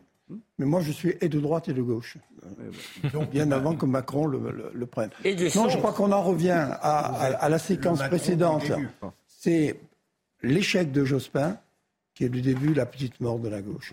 S'il avait été élu, les choses auraient changé. On n'aurait pas eu d'abord de 12 ans de roi feignant euh, Chirac, euh, et la gauche pouvait, euh, à ce moment-là, reprendre position.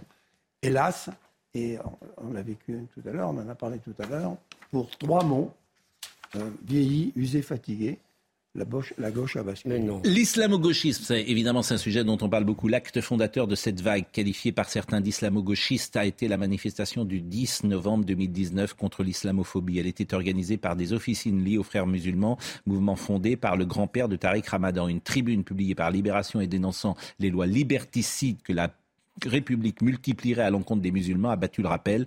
Toute la néo-gauche a signé. L'occasion a été jugée trop belle de se rassembler afin d'accélérer la convergence des luttes. C'est un choix euh, fait par cette gauche-là de dire on sait très bien que dans les quartiers populaires, les réseaux islamistes sont présents, les musulmans sont présents, les réseaux islamistes sont en train de récupérer cette communauté musulmane, et donc électoralement ça pèse. Et ils ont fait un choix qui est de dire on se fera élire avec ces gens-là. Hmm. Et on assume complètement de soutenir ces gens-là pour des raisons électoralistes. Et ça a marché, puisque quand on regarde où sont élus la grande majorité des députés de la NUPES et de la, France Insoumise en particulier, c'est dans ces quartiers, et élus en particulier Hmm. avec ces réseaux. Moi, j'en ai été... euh, Non, mais Pascal, euh, quand même, euh, il vous a dit quelque chose qu'il faut répondre. Vous avez abandonné les classes populaires. Non, mais- non, mais- si, vous les avez abandonnées au nom de la morale, au nom de la lutte, de la grande lutte glorieuse contre le fascisme, qui était votre obsession, si vous voulez, parce que vous avez passé 20 ans à exercer un chantage sur tout le monde, sur le thème, le fascisme, Le Pen, etc. Ils ont foutu le camp chez Le Pen. Oui, euh, ils ont foutu le camp chez Le Pen. Et les ça, fait, classes ça populaires- fait 40 ans. Hein. Oui, mais Oui. une partie de ces 30 classes ans. populaires dans les quartiers populaires, Oui. là où ils sont le plus présents, eux sont partis vers certains réseaux islamistes. Vous avez choisi les classes populaires immigrées plutôt, voilà, si. Ben, C'était choi- Terra Nova. Bah oui, parce que vous pensez qu'effectivement, c'est euh, les nouveaux prolétaires. Ah, attendez, non. Quand vous êtes dans- élu dans ces quartiers, Non, mais- ces, ces populations-là, issues d'immigration, sont présentes. Vous n'allez Oui. pas dire, moi je les connais pas, je les reconnais pas, elles n'existent pas. Bien sûr que vous en occupez, Hmm. parce que ce sont les classes populaires de vos quartiers. Et vous n'allez pas dire, bah, ils n'ont pas la bonne couleur de Tout ce qui peau. était national n'était pas bien pour vous. Mais tout ce pourquoi qui- pourquoi en quoi Bah, pas- c'était pas de le dire, que la nation c'était mal, que la nation c'était Philippe l'enfermement. Bilger. François, euh, que faudrait-il faire pour que la gauche demain ne soit plus en perdition? Alors d'abord, il faut qu'elle soit incarnée par quelqu'un, un homme ou une femme qui est capable de faire émerger la social-démocratie dans notre pays et que les gens y adhèrent. Aujourd'hui, tant que Mélenchon aura le leadership de cette gauche-là, avec la qualité qui est la sienne, parce que Mais en quoi Macron, il n'est pas social-démocrate, selon vous? En quoi il n'incarne pas? Il était dans le gouvernement précisément de Non, François Hollande. Bien entendu, mais, mais sauf qu'il faut aussi, au sein de la Macronie, faire porter l'idéal social-démocrate plus que la partie droite le fait porter. Et c'est ça la difficulté. Mais en quoi il est a. de droite euh, aujourd'hui, Emmanuel Macron, est, vous? euh, comme ça dit par Jacques ni de droite ni de gauche, il est capable d'aller, mais quand il a aussi une pression électorale au sein de sa majorité où la droite est plus présente et où l'aile gauche n'est pas suffisamment présente, Hmm. eh ben, il a tendance à pencher à droite parce que le pays penche à droite. Mais c'est là où il faut que les sociodémocrates et cette gauche-là se réincarnent, soit au sein de la Macronie, soit fassent émerger quelqu'un. Le grand problème, le grand problème, oui. c'est que la France, il y a un problème avec la social-démocratie, avec les réformes. On l'a dit tout le temps. La France est un pays qui euh, déteste les réformes et qui rêve de révolution. Et on n'a jamais véritablement, ou très difficilement réussi en France à incarner, à avoir une social-démocratie, ce qui marche dans, dans quasiment tous les autres pays. Donc aujourd'hui, la France est le pays où la gauche, effectivement, c'est la, la, la gauche de la gauche, l'extrême gauche qui a pris le leadership, euh, Mélenchon. Et en plus, il y a un problème de personnes euh, actuellement qui fait qu'il n'y a plus personne pour incarner Nathan. qui est ce qu'on appelle le réformisme de gauche. Voilà, c'est aussi simple que ça. Nathan. Moi, j'ai- un point d'accord et un point de désaccord. Le point d'accord, c'est que, en effet, euh, c'est inédit dans l'histoire de la gauche française qu'une alliance de gauche, la Nupes, euh, soit dominée par euh, la gauche la plus radicale de cette alliance. Normalement, euh, quand la gauche s'est unie dans l'histoire de France, en tout cas au XXe siècle, c'était toujours la gauche modérée, dite de gouvernement, qui était vraiment le centre de gravité. Puis après, il y avait les gens un peu plus à gauche.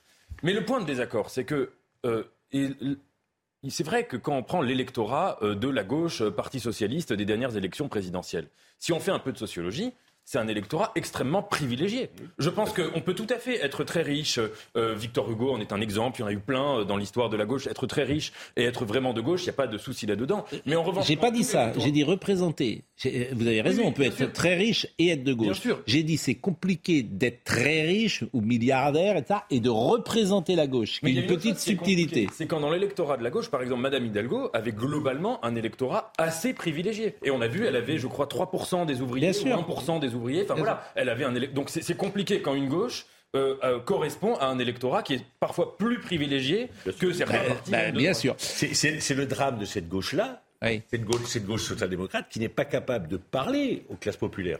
Ah oui Oui, mais je sais bien, mais et, le- et- et ces classes populaires, bon, on le voit dans les, on le voit dans les résultats électoraux, elles ne votent même plus. Bah, bien sûr. Elles ne restent- ni- Quoi, elle- va au RN Non, même pas. Ils ne votent plus. C'est-à-dire qu'à un moment, ils ne participent plus. Dans les quartiers populaires, le taux de participation législative est 30%. Mm. Il y a 70% des gens qui restent à la maison, qui ne croient plus ni à la gauche, ni à la droite, ni à l'extrême droite. Alors la nouvelle gauche, évidemment, elle est tous azimuts. La néo-gauche ne nous épargne rien. Poursuivant son entreprise de déstabilisation, elle s'empare de tout ce qui ruine le sens commun, y compris la très californienne théorie du genre, venue des États-Unis. Ce dogmatisme irrationnel entend refonder tout le vocabulaire par lequel le français, à la suite du grec et du latin, désigne les deux sexes depuis un millénaire. Dès lors, il ne semble plus possible de parler d'hommes et de femmes, de garçons et de filles. On l'a vu à Sciences Po, etc. Mais ce qui est, moi, souvent, je dis ça à Laurent Geoffrin, et puis je pense à Régis Debray, et puis je pense à euh, euh, Madame euh, à Finkelkraut, bien sûr, à Madame Badinter. Vous êtes des réactionnaires. En fait, ben oui, vous êtes des réacs de gauche, mais entre des réacs de gauche et des réacs de droite, vous êtes les mêmes. Je pense qu'il y a plus. Je vais vous dire, vous êtes quand j'entends aujourd'hui Régis Debray, je le trouve plus près euh, d'Éric Zemmour que de Jean-Luc ah, Mélenchon. sur, certaines, positions, on peut avoir des choses assez dures, effectivement. Parce que vous êtes assez conservateur et réactionnaire d'une certaine manière. Mais on est aussi euh, catastrophé de voir cette nouvelle théorie qui arrive. Vous savez, la théorie du genre. Vous parliez avant de l'école. Euh, de l'école. Lorsque le débat est sorti euh, dans les, au niveau national, moi j'ai réuni à Sarcelles des habitants en disant je vais vous parler, de, voilà, faut pas avoir peur. La salle était à 90% remplie de femmes voilées musulmanes. Et à la fin du débat, on leur expliquait, mais vous inquiétez pas, la théorie du genre, il y a beaucoup de choses qui ça compte, l'école publique, c'est pas ça. Et à la fin, il y a un barbu qui s'est levé et qui a dit, mais attendez, cherchez pas, on va faire nos écoles, venez chez nous, on va protéger vos gosses. Donc ces théories-là, elles sont en train d'alimenter d'un côté l'extrême droite et de l'autre côté l'islamisme. Voilà. Et donc, quand vous vous opposez à ça, vous êtes. C'était quand cette réunion? Oh, c'était, écoutez, j'étais encore maire, c'était avant 2017, c'était 2015. Quand, quand, il y a eu tout le débat avec. Euh, il y avait 90% de Ah oui, oui. C'était les femmes voilées qui disaient Mais vous vous rendez compte, dans, dans les écoles publiques, de quoi vous parlez euh, euh D'homosexuels? C'est ça le débat. La salle était pleine. Et, à la fin, certains ont dit, bah, attendez, vous inquiétez pas, on va s'occuper de vos gosses. On va créer nos écoles, venez chez nous, vous n'aurez pas ces problèmes-là. Bon. Et, c'est pour ça que quand vous parliez tout à l'heure de l'école privée, il y a l'école privée sous contrat, et puis il y a l'école privée hors contrat. Oui.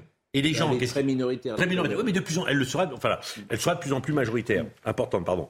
Et donc c'est ça aussi. Alors, on peut être réactionnaire de dire mais on est contre ces théories-là parce que mm. parce qu'à un moment on voit bien quelles conséquences ça peut avoir. Oui, mais l'école, vous avez perdu la bataille. Pourquoi aussi? Parce que vous refusez euh, 90% d'une génération au bac, ça n'a pas de sens. C'est-à-dire que vous refusez, vous refusez la sélection à gauche pendant des années. Cette idée que tout le monde n'est pas capable de suivre des études. mais, aujourd'hui, aujourd'hui, quand vous avez dans certaines et ça ne veut pas dire que tu es moins intelligent si tu fais un autre dans job. certaines écoles publiques, oui. 90% des enfants issus de l'immigration.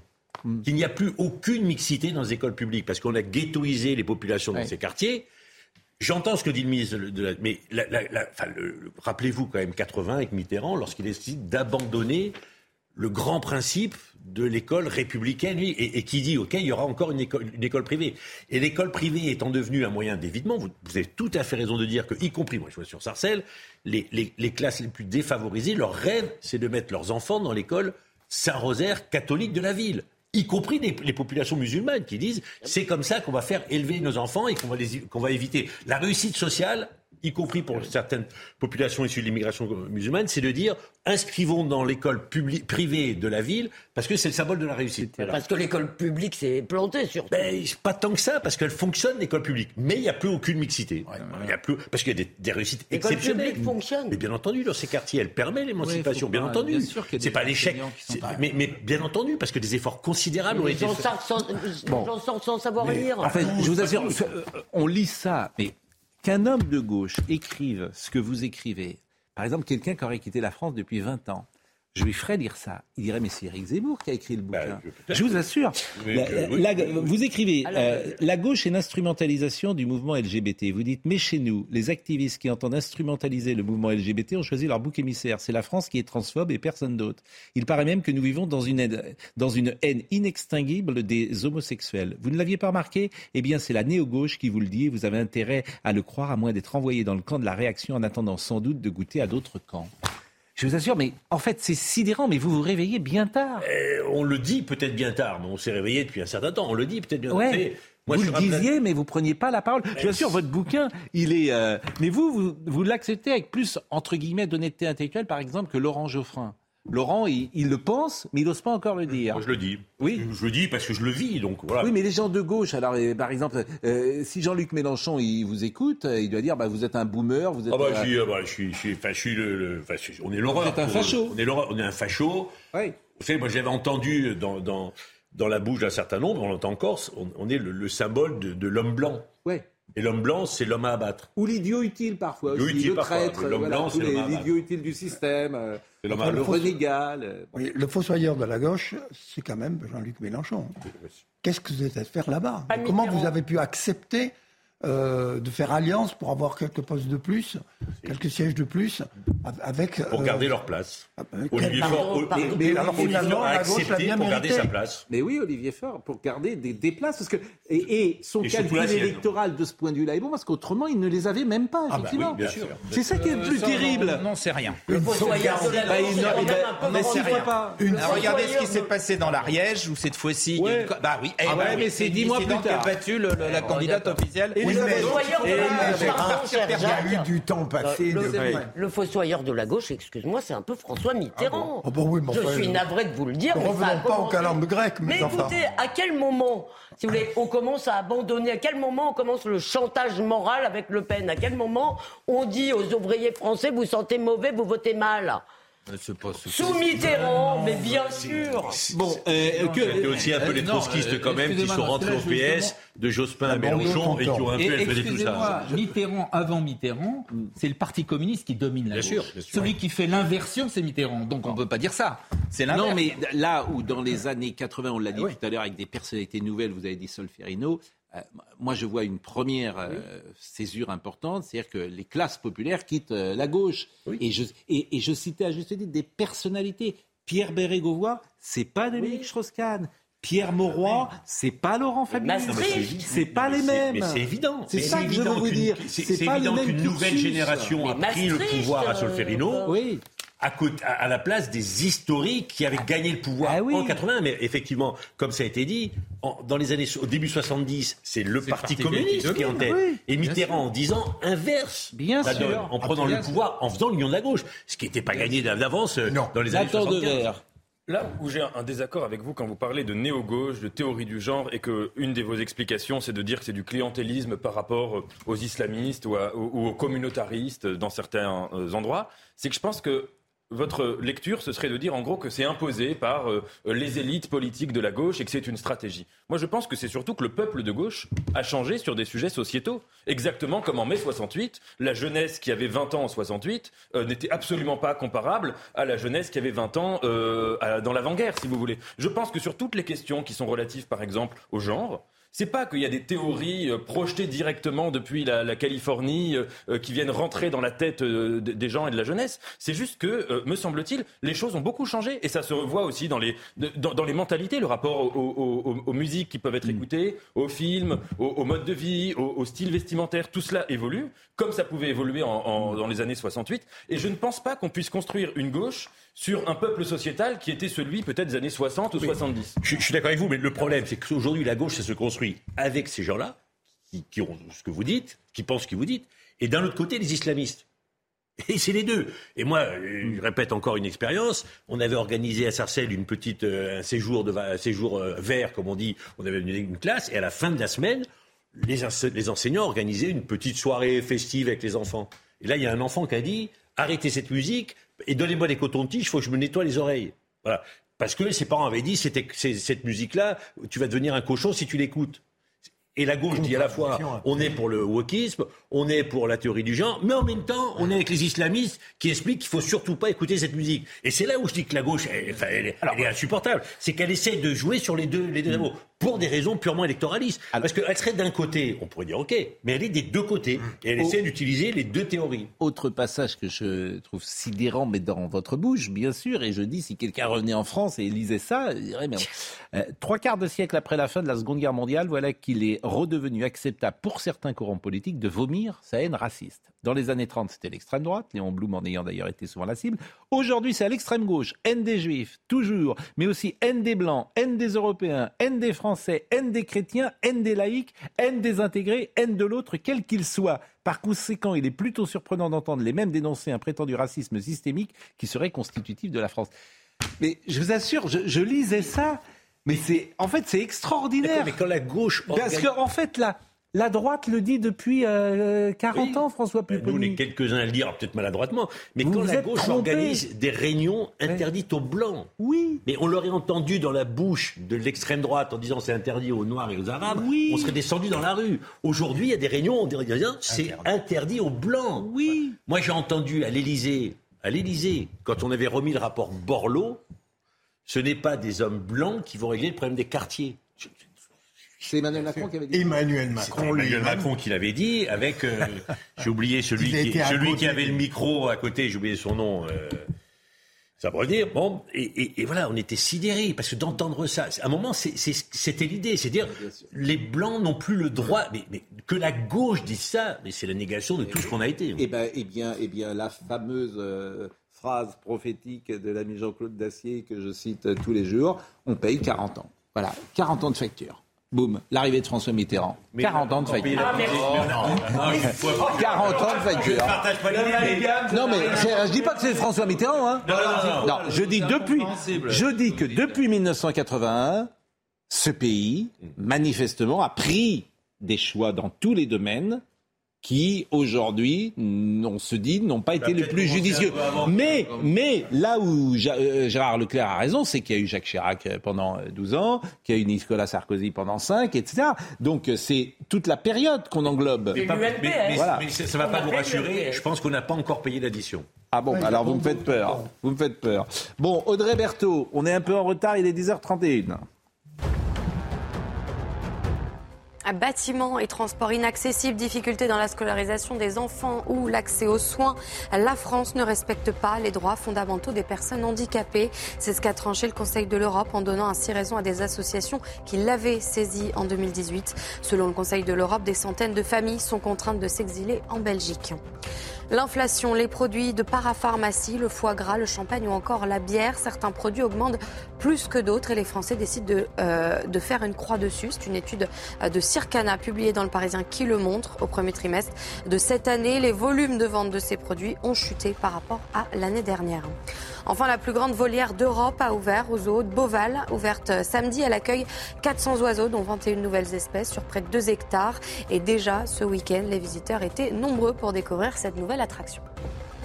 Oui, je me dis que politiquement, euh, il y a quand même, je le dis évidemment au doigt mouillé, mais je pense qu'il y a deux Français sur trois qui pensent comme vous, au fond, qui se retrouvent dans ce que vous dites c'est-à-dire euh, à la fois euh, apprécier le marché et en même temps vouloir de la protection euh, sociale, à la fois être conservateur sur notre histoire, l'éducation, certaines valeurs, l'autorité, et puis en même temps bah, être dans le cours du temps avec le mariage pour tous, des choses nouvelles, etc. Et je crois qu'on pourrait tous se rassembler c'était peut-être le souhait d'Emmanuel Macron, mais il l'a mal fait, c'était le souhait de Giscard aussi, sur deux Français sur trois et je pense qu'il y a un passage euh, pour cela. Parce que quand je vous lis... Euh, c'est la social-démocratie. Oui, c'est la social-démocratie, oui, oui. Euh, c'est que vous l'avez dit vous-même, pendant 40 ans, enfin 30 ans en tout cas, ce pays n'a pas fait les réformes qu'il devait faire et qu'aujourd'hui il faut les faire. Sauf que vous dites une chose et son contraire. Pourquoi ah ben on a on a rien fait, on paye toutes les factures, etc. Et au moment où on essaye de faire des réformes, moi je suis pas que sur les réformes. Hein. je pense que sur ah l'école. Non, je pense que par exemple, je vais vous dire. Mais sur, en matière d'éducation, en matière de santé, en matière d'environnement, en matière de transition écologique, il faut faire ces réformes. Gérard, je vais vous dire. Mais elles sont impopulaires. La priorité, ce pourrait être l'école. Le grand chantier, ça pourrait être l'école. Quand tu vois effectivement l'école dans l'État. Mais après, euh, remettre peut-être un peu de sélection, remettre des profs, effectivement, les payer plus, que ce soit plus attractif. J'ai vu par exemple, j'ai vu par exemple une petite statistique il y a 30 ou 40 ans, un prof gagnait trois fois ou quatre fois le SMIC. Hein, J'ai vu ça bah, passer ces dernières heures. Maintenant, il gagne, je crois, une fois et demie simplement le SMIC. donc il est déclassé, le prof, donc c'est moins attractif. Mais, mais, il faut aussi accepter, malheureusement, qu'on a ghettoisé certains territoires, que les Français ne veulent pas de mixité sociale. Ils en veulent pour les autres, mais pas pour leurs enfants. Les, Français ne veulent pas mélanger leurs enfants, ils veulent protéger leurs enfants. Et on peut le comprendre. Et donc, il faut donner des moyens, effectivement, presque à du suivi individuel. Ça a été fait quand on a divisé les classes par deux. Moi, je peux dire que, on vous dit tous, avoir 15 enfants plutôt que 30, c'est nettement plus efficace. Et on y arrive. Donc on sait ce qu'il faut faire. Mais ça coûte effectivement. C'est une révolution qu'il ben, faut faire. C'est ça qu'il faut faire. C'est un sujet, sincèrement. C'est, c'est, bon. En tout cas, c'est fini. C'est terminé. En tout cas, je vous remercie, François Pupponi. Vous venez euh, de temps en temps chez nous, mais très souvent chez l'ami. Euh, Laurence Ferrari, et c'est tout à fait intéressant et souvent remarquable de vous écouter, vraiment. Et euh, La gauche en perdition, c'est un bouquin vraiment euh, à lire.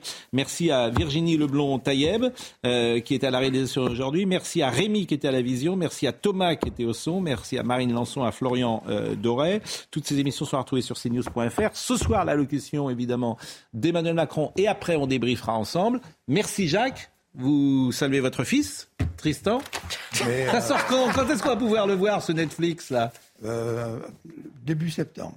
Ah, pardon, 13 septembre. Ah oui, bah, c'est pas tout de suite. Bon, Jean-Marc Morandini dans une seconde.